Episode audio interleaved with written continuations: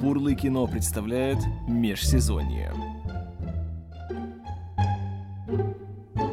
Здравствуйте все, я Александр Бурлыка, а это снова межсезонье. И, увы, как и в прошлый раз, за прошедшую неделю особо каких-то важных событий не произошло, поэтому сильно мне поделиться нечем, разве что я успел добыть себе книжную версию всей трилогии «Метро», поэтому надеюсь в ближайшее время за нее сесть и начать чтение. А тогда уже по ходу продвижения буду делиться своими мыслями. А в остальном больше, в принципе, говорить мне не о чем, поэтому давайте сразу перейдем к нашему нерегулярному сегменту «Бурлыка играет». Я играю, я играю.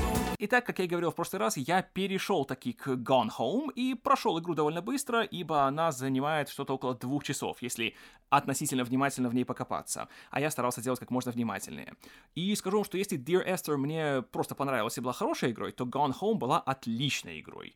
И это для меня прекрасный пример того, на что вообще способны видеоигры и как э, можно их по-разному использовать. И именно как форма повествования, как э, форма искусства, если позволите. Э, Gone Home — это отличная иллюстрация того, что можно делать. И при этом как бы с одной стороны, да, тут можно кривить носом говорить, что это э, симулятор ходьбы, и тут нет никакого игрового процесса, но я бы сказал, что как раз наоборот, здесь есть игровой процесс, и он очень даже занимательный и затягивающий. Просто он не включает в себя взаимодействие с другими персонажами или э, игроками, но с предметами, с информацией ты взаимодействуешь здесь еще как. И здесь самое удивительное то, что при, по сути, минимуме каких-то средств тебе рассказывают полноценную историю с персонажами, с их развитием, с, с завязкой, кульминацией и развязкой, и ты для этого только ходишь по дому и читаешь документы. Вот это, конечно, потрясающе. Насколько я знаю, э, создатели студии Fulbright, которая разработала игру, ранее работали в 2K, где они участвовали над созданием, по-моему, дополнений к Bioshock 2. И это чувствуется, потому что, как и в той игре, здесь э, именно вот качество сценария, качество диалогов и э, работы актеров э, просто на высочайшем уровне. И, собственно, сюжет вроде бы очень простой и обыденный, потому что ты играешь за девушку, которая несколько, по-моему, недель или месяцев жила в Европе, э, потом она возвращается к себе домой, но тут ее никто не встречает, и дом вообще пустой. Э, заходишь внутрь, видишь, что никого дома нет, и пытаешься понять, что вообще к чему произошло.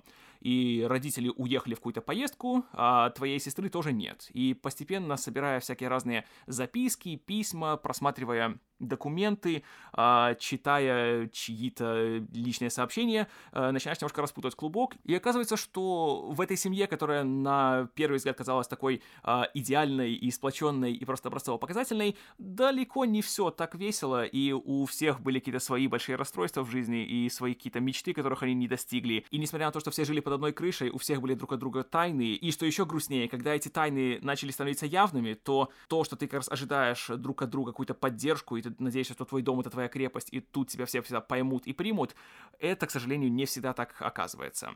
И вот эти вещи здесь э, очень маленькими дозами ты их узнаешь, и есть как раз много вещей, которые можно легко упустить. Благо, что э, ключевые э, элементы информации порой скрываются у тебя прямо под носом или под э, каким-то совершенно бытовым предметом, но при этом вполне логично скрываются. То есть в реальной жизни я могу поверить, что кто-то так вот реально спрятал бы, допустим, страницы своего какого-то дневника или э, какие-то свои э, попытки написать что-то творческое. И в этом плане мне очень-очень понравилось, очень затянуло, и реально просто интересно было ходить по каждой комнате и копаться на полках и в столах, и в ящиках, и просто прикольно смотреть, как именно читая документы, ты складываешь воедино пазл событий, и э, тут мне особенно понравилась линия с отцом главной героини, который э, очень пытался быть писателем. И постепенно видишь, как он это дело пытался сделать, как он э, имел почти успех, потом он написал вторую свою книгу, которая успеха не имела, и затем он на это дело все забил и э, стал писать рецензии техники для какого-то журнала. И как это у него идет тоже очень забавно получается. И эта линия содержит такую забавную сатиру на тему того, как э, все э, отцы среднего возраста, живущие в пригороде, рано или поздно мечтают написать великий американский роман, или, как в его случае, стать новым Стивеном Кингом и Томом Клэнси в одном флаконе, но при этом не у всех э, как бы хватает таланта на это дело. Правда, и эта линия в итоге оказывается очень эмоционально заряженной, когда добираешься до, по-моему, подвала, и там находишь, наверное, самый жесткий и самый неприятный критический отзыв на его творчество, который, по сути, поставил крест на всей его карьере. Если не финансово, то, по крайней мере, морально. Вот такие детали меня просто сразили на повал. Как сразила на повал и главная сюжетная линия, собственно, с сестрой главной героини.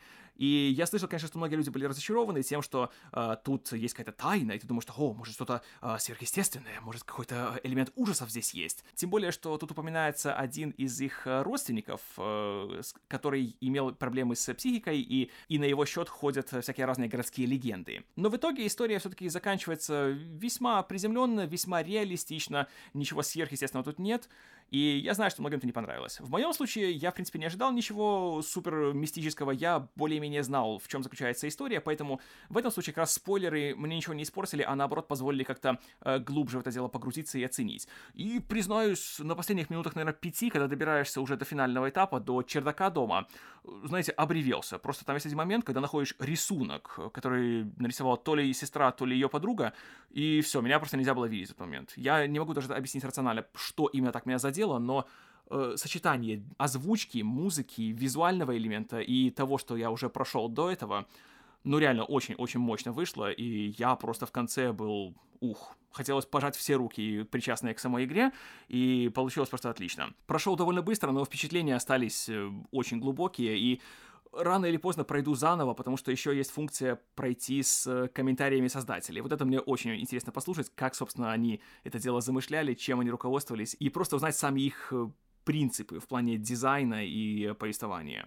Поэтому Gone Home определенно суперская игра, я безумно доволен, что прошел, и да, буду дальше исследовать сам жанр, потому что если есть еще что-то схожее по силе именно вот истории, то да, это очень круто будет. Ну а следующая игра, которую я начал, она куда более традиционная, куда более, я думаю, известная и, наверное, куда больше людей в нее играло, и это Tomb Raider. Перезапуск э, истории Лары Крофт, вышедший в 2013 году. Наконец-то дошли мои руки до него. И вряд ли кому-то открою Америку, но скажу, что мне нравится.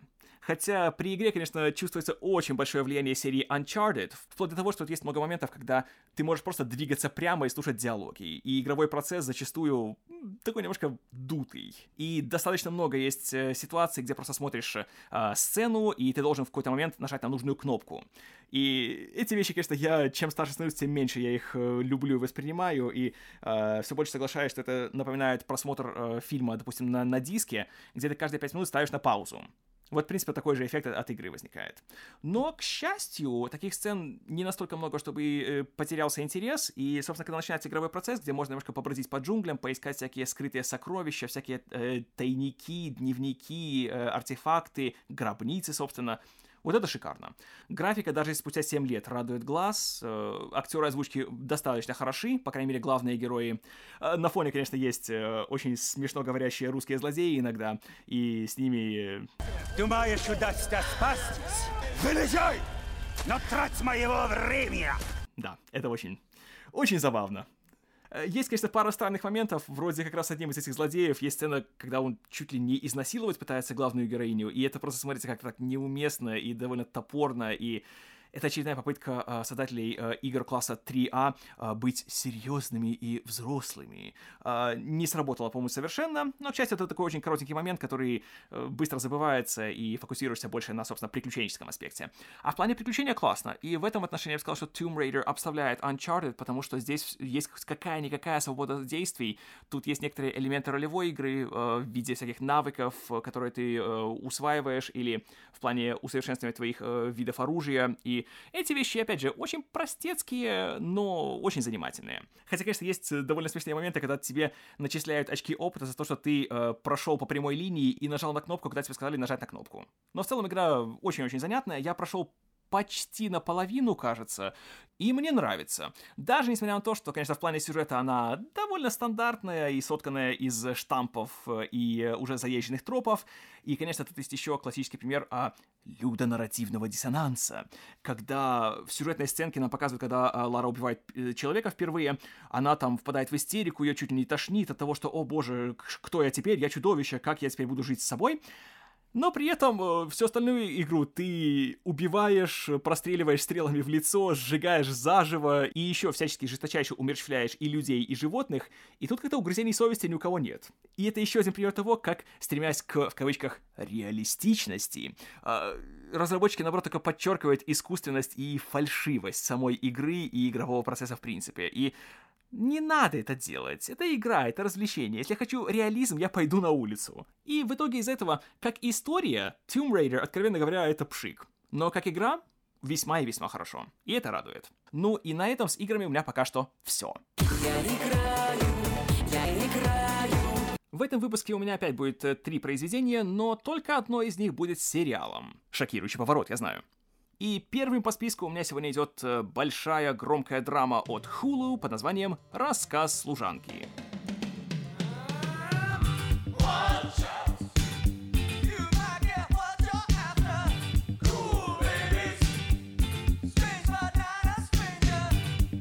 Рассказ служанки — это экранизация одноименного романа Маргарет Этвуд, э, грандиозной антиутопии, которая рассказывает, что в не таком уж далеком будущем в Америке произошел грандиозный переворот, когда к власти пришли религиозные фанатики, которые поделили общество на классы. И одним из этих классов стали женщины из э, либо бедных слоев, либо из э, нежелательных слоев, типа людей нетрадиционной ориентации или не той расы, и их стали использовать как ходячие инкубаторы для того, чтобы у богатых и у цвета нации было свое потомство. Вызвано это отчасти и тем, что у людей из высших сословий проблемы с плодородием, а по всей стране также еще и проблемы с экологией и радиационным фоном. И эти самые служанки, по сути, подвергаются ритуальному изнасилованию, когда их насильственно оплодотворяют, а затем заставляют вынашивать детей для своих командиров.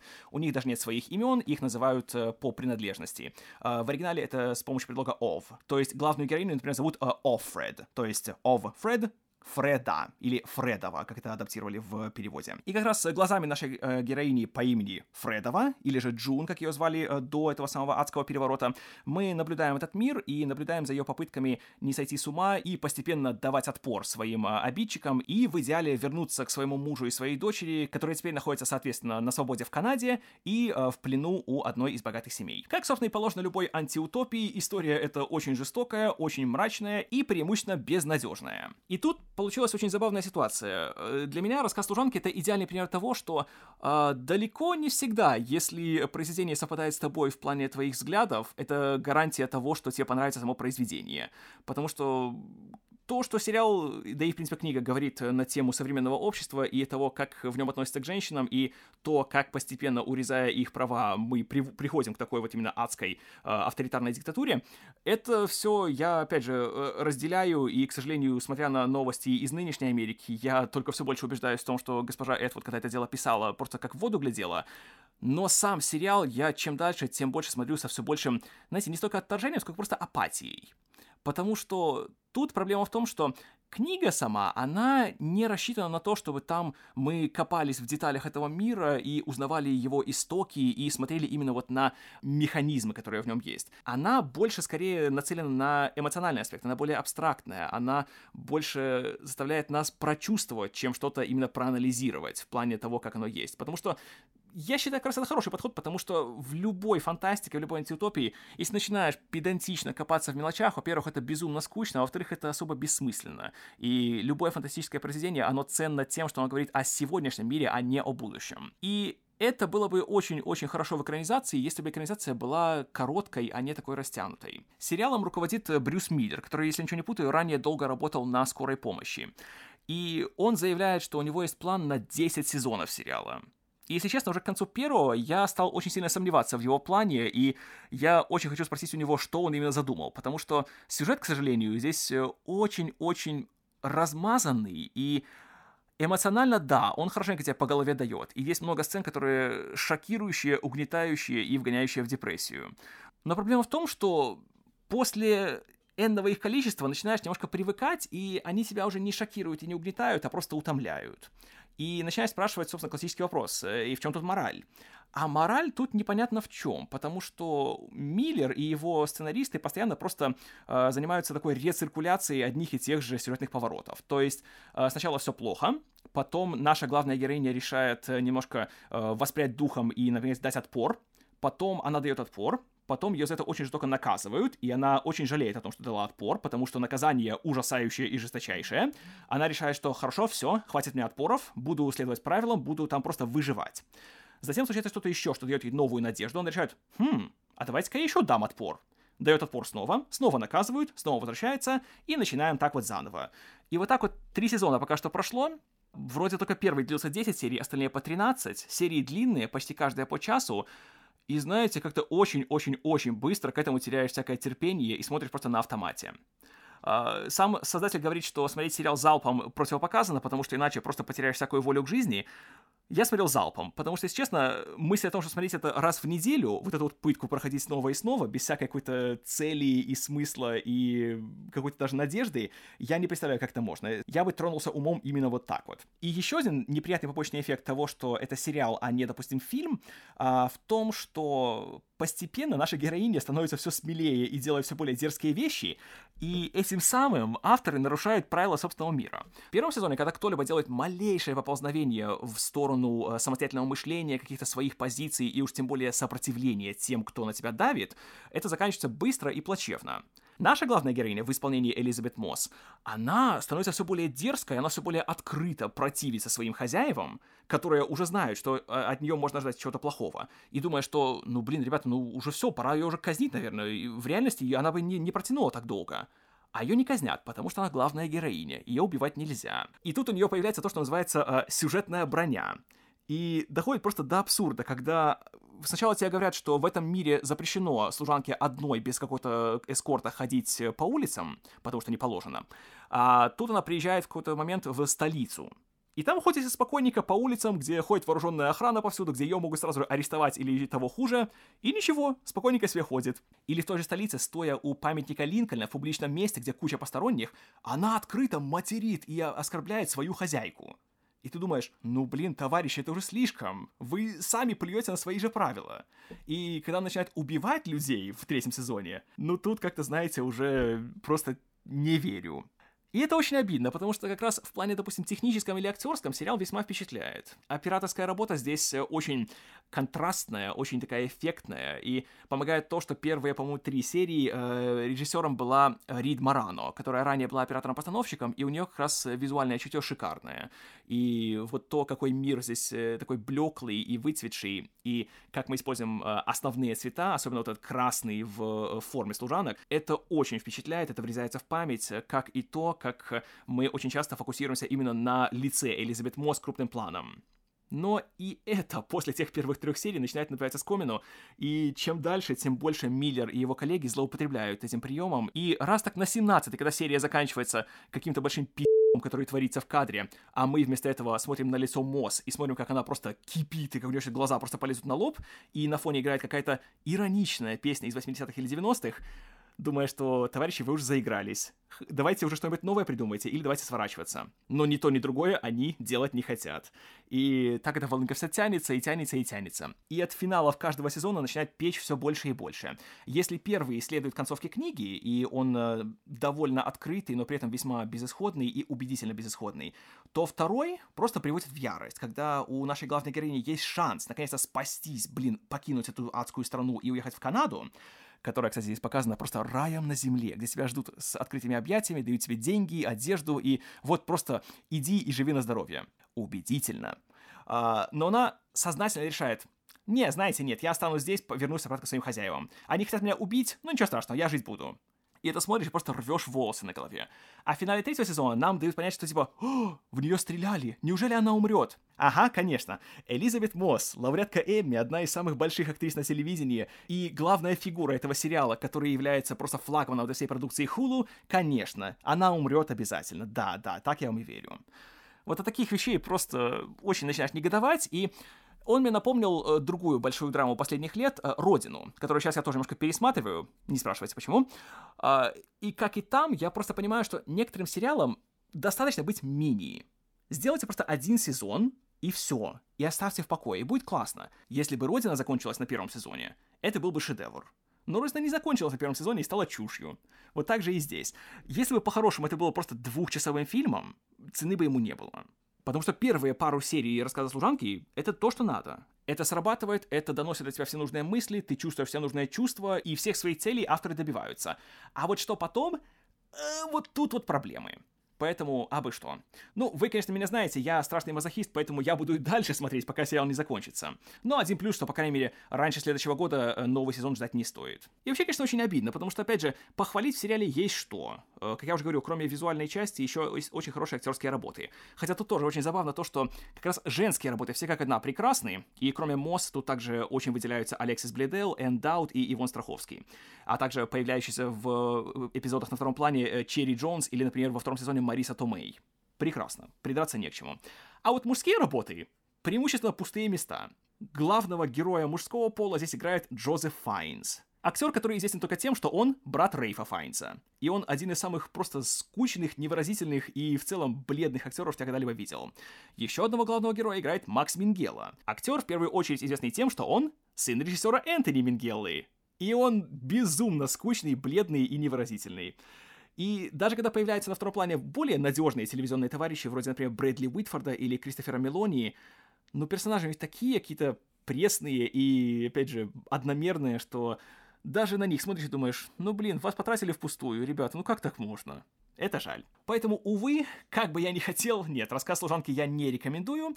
Разве что, наверное, первые серии три можно посмотреть, просто чтобы э, проникнуться атмосферой и понять, э, как все плохо и как страшно жить. Но дальше нет. Нет, только если вы такой мазохист, как я. Но на этом тема Элизабет Мосс и мерзких мужиков, которые ее мучают, не заканчивается, потому что я посмотрел художественный фильм, и он называется «Человек-невидимка». Adrian. He was a sociopath. He said that I could never leave him. He controlled how I looked and what I wore. Then it was controlling when I left the house. And eventually, what I thought. Человек-невидимка 2020 года — это новая попытка студии Universal э, в очередной раз перезапустить свою э, вселенную известных монстров, а именно ремейки своих фильмов 30-х, среди которых был как раз Человек-невидимка, Мумия, Франкенштейн и Дракула. Это новая попытка после того, как сначала пытались сделать нового Дракулу с Люком Эвансом, не получилось. Потом была попытка сделать Мумию и сделать темную вселенную с Томом Крузом, Расселом Кроу, Хавьером Бардемом и еще кучей людей. Ah! Тоже не получилось. Теперь же они э, в корне выбрали э, противоположный подход. Если «Мумия» была дорогостоящим блокбастером, который был не столько фильмом ужасов, сколько просто очередным большим боевиком с компьютерной графикой, то в случае с «Невидимкой» бюджет всего 7 миллионов. Это фильм ужасов, продюсируемый Джейсоном Блумом, э, человеком-конвейером, который отвечает за всякие разные астралы, прочь и им подобные. А также режиссер и сценарист здесь Ли Вонелл, человек, который в свое время написал сценарий к «Пиле 1» и 3, а также к вышеупомянутым «Астралам». И заодно еще и дебютировал в режиссуре. Сначала на четвертой части «Астрала», потом он снял «Апгрейд», и вот теперь здесь это его вроде третий фильм. И в новой интерпретации события разворачиваются в наши дни, и мы наблюдаем за главной героиней в исполнении Элизабет Мосс, которая в первой же сцене убегает от своего очень нехорошего ухажера, который очень богатый, очень умный, но при этом чрезмерно властный и, по сути, держит ее в заточении в, у себя же дома. Побег ей удается, а спустя какое-то время она узнает, что э, этот самый ее бывший ухажер, которого играет Оливер Джексон Коуэн из «Призрака дома на холме», э, умирает.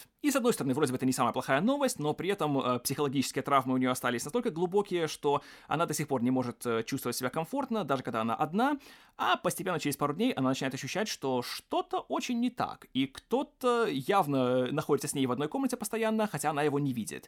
И у нее возникают параноидальные мысли, что как раз э, покойный Джексон Коуэн на самом деле не покойный, а просто невидимый, и он ее всячески терроризирует. И, разумеется, по всем канонам жанра никто ей не верит, и постепенно это приводит к очень плачевным последствиям последствиям. Вот, примерно, такая завязка на первые, наверное, минут 30 фильма, который идет 2 часа. И должен сказать, что мне фильм чертовски понравился понравился, потому что в отличие, например, от того же рассказа служанки, он очень грамотно сочетает э, известный жанр и более современную такую же, скажем так, животрепещущую социальную тематику.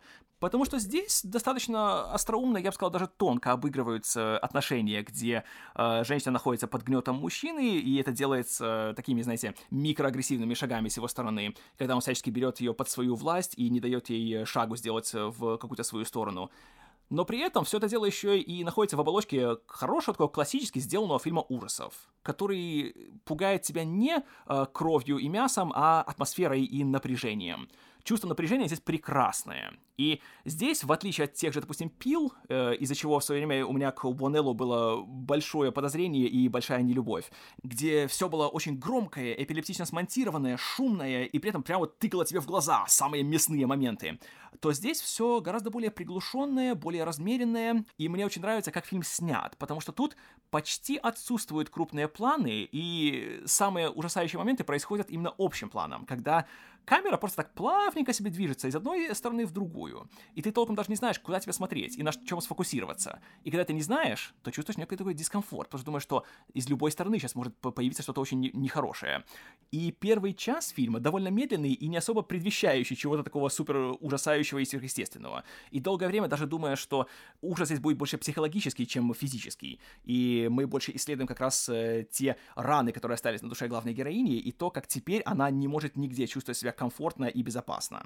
Это сделано хорошо, это сделано эффектно, и здесь Элизабет Мосс опять-таки впечатляет неимоверно, и в идеальном мире она бы за эту роль получила номинацию на Оскар. Но мир не идеальный, а такой, какой есть, поэтому я боюсь, что не получит. Но она чертовски хороша, и она одна из тех немногих актрис, которой даже не нужно ничего говорить. У нее настолько экспрессивное лицо, что на нем читаешь просто все, что только можно прочитать. И играет она очень натуралистично, без какого-либо самолюбования. Зачастую она выглядит э, откровенно нелицеприятно. Тут видно, что э, гримеры старались сделать максимально все это дело убедительно и натурально. И тут, конечно, если бы у меня была шляпа, я бы ее снял, и нижайший ей за это поклон.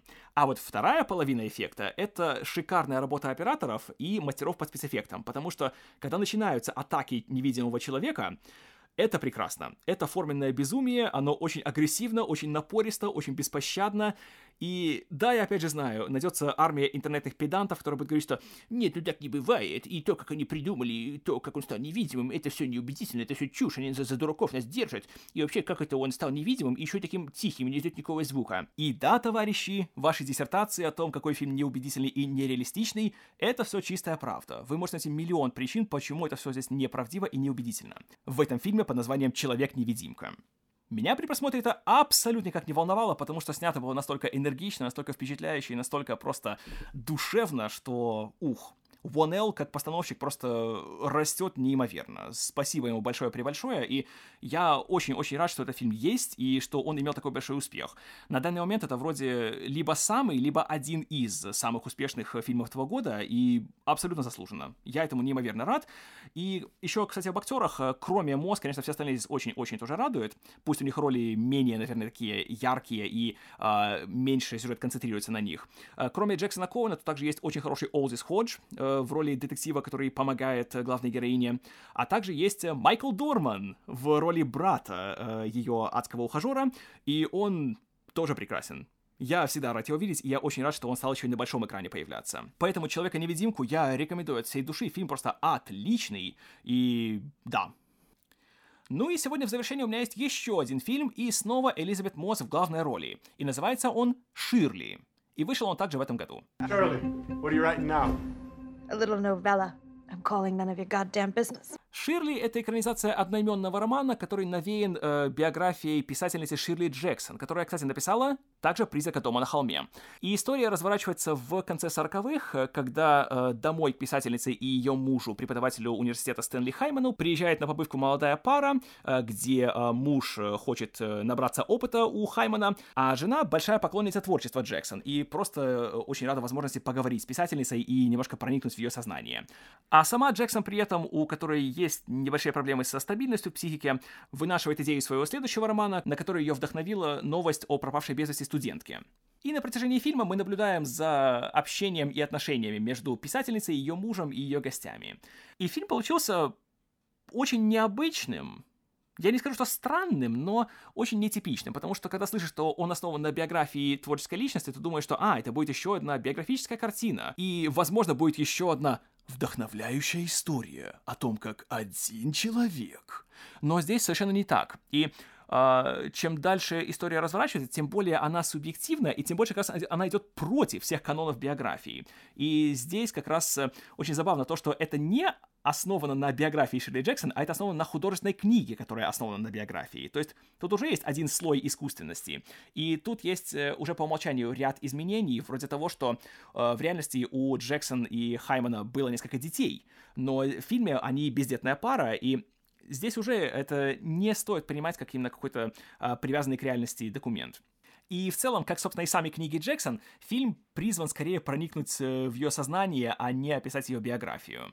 И в этом плане получилось очень интересно, потому что э, то, как писательница видит разные персонажи, это отражает скорее не ее саму, а людей вокруг нее и, собственно, ее окружение в времена, когда она жила. Потому что она в целом ведет себя очень агрессивно, очень резко, и многие говорят, что у нее проблемы с психикой, и она просто сумасшедшая, а муж делает ей большой благородный подвиг тем, что он все еще с ней живет и ее содержит. И поначалу так и кажется, и думаю, что а, это будет еще одна история про гения, который является мудаком, но почему-то все его терпят, и вот это вот такая хорошая мораль для всех. Но постепенно оказывается, что не так-то все просто и черно-бело, и что в большинстве случаев э, истории о ее невменяемости это скорее придумка людей вокруг нее, потому что так им просто удобнее, потому что она не такая, как они, а если она не такая, значит это плохо. Поэтому лучше просто ее всячески э, списать со счетов, загнать в углы и просто всячески делать вид, что ее нет. Она это тоже понимает, и зачастую, когда она находится на людях, она только подыгрывает этим э, мифам и легендам о себе. И смотрите, как она это делает, одновременно немножко неприятно, но при этом еще очень забавно. И тут есть э, некоторая э, комедия манер, где э, она приходит на всякие собрания интеллигенции и высоких интеллектуалов из местного университета и раз за разом выворачивает наизнанку всю их чопорность и всю весь их снобизм и предвзятость. В этом плане очень хорошо. И еще мне понравилось, как выстроены отношения между Джексон и ее гостью, которую зовут Роузи, и ее играет Одесса Янг. И постепенно она становится ее новой музой. И есть сцены, где Джексон представляет себе сцены из э, сюжета своей книги, и там Янг также играет ее и главную героиню. Это еще добавляет еще один слой э, субъективности и искусственности, который смотрится на удивление органично. И в итоге смотришь и вроде понимаешь, что ничего такого супер необычного в фильме нет, и это, по сути это просто не самая приятная семейная драма, потому что Хайман, которого играет Майкл Штулбарг, и, как всегда, играет просто великолепно. Uh, он ходит налево со своими студентками, и uh, Джексон это знает, и знает все остальные, но при этом они продолжают поддерживать эту шараду uh, счастливой богемной пары. И по идее, думая, что «А, это же пытка, это невозможно смотреть, это просто безысходно, чернушно и просто занудно». Но благодаря стараниям сценаристки Сары Габбинс и режиссера Джозефины Декер, даже эти вещи обретают какие-то новые грани и искрятся новыми цветами. И смотрелось очень и очень даже интересно. Чем дальше, тем больше затягивало. И здесь тоже весьма активно поднимается тема взаимоотношений в браке и э, о том, как э, женщину постепенно загоняют э, в роль матери и кухарки, а мужики ходят себе, делают, что хотят, и ведут себя все еще как 40-летние мальчики. Но это подано, опять-таки, очень ненавязчиво, очень э, убедительно и просто хорошо. Среди прочего того, что мужа героини Янг играет Логан Лерман. Актер, который довольно часто снимается, но который при этом остается пустым местом. И когда он играет пустое место, получается очень убедительно. И в целом, я не могу сказать, что я полностью как бы вник в фильм, но при этом его очень хочется посмотреть еще раз, потому что понимаешь, что в нем есть какие-то аспекты, которые ты пропустил, очевидно, потому что он именно строится больше на эмоциях и на образах и на ощущениях, и очевидно, это фильм, который ты также по-разному принимаешь, когда ты смотришь его в разных состояниях. В последнее время как-то немножко у меня состояние довольно-таки подавленное и унылое, поэтому при первом просмотре он не всегда давался мне легко, но всегда было интересно и интригующе. И мне будет очень интересно взглянуть на него еще раз, допустим, через полгода или через год. Потому что я чувствую, что в плане именно сюжета и персонажей там есть еще много вещей, которые я упустил и которые будет интересно еще наверстать. Но вот в художественном плане он впечатляет уже при первом просмотре, и здесь также есть сцена, которая полностью снята одним дублем и фокусируется только на лице Элизабет Мосс. И черт побери, как она хороша. Я опять же становлюсь человеком заезженной пластинкой, но, честное слово, актерище. Поэтому Ширли я рекомендую. Мне очень понравилось, и надеюсь, понравится и вам. Я не уверен в этом, но я его рекомендую. И вот на этой позитивной ноте сегодня мы тогда будем закругляться. Если вы дослушали до этого момента, то я благодарю вас за терпение и внимание. Если вам понравилось то, что вы услышали, пожалуйста, поделитесь подкастом с друзьями. Э, следить за всей моей деятельностью, связанной с кино и телевидением, вы можете в моей группе ВКонтакте vk.com дроп бурлы кино. Но до следующего раза спасибо за внимание. Меня зовут Александр Бурлыка, и услышимся в межсезонье.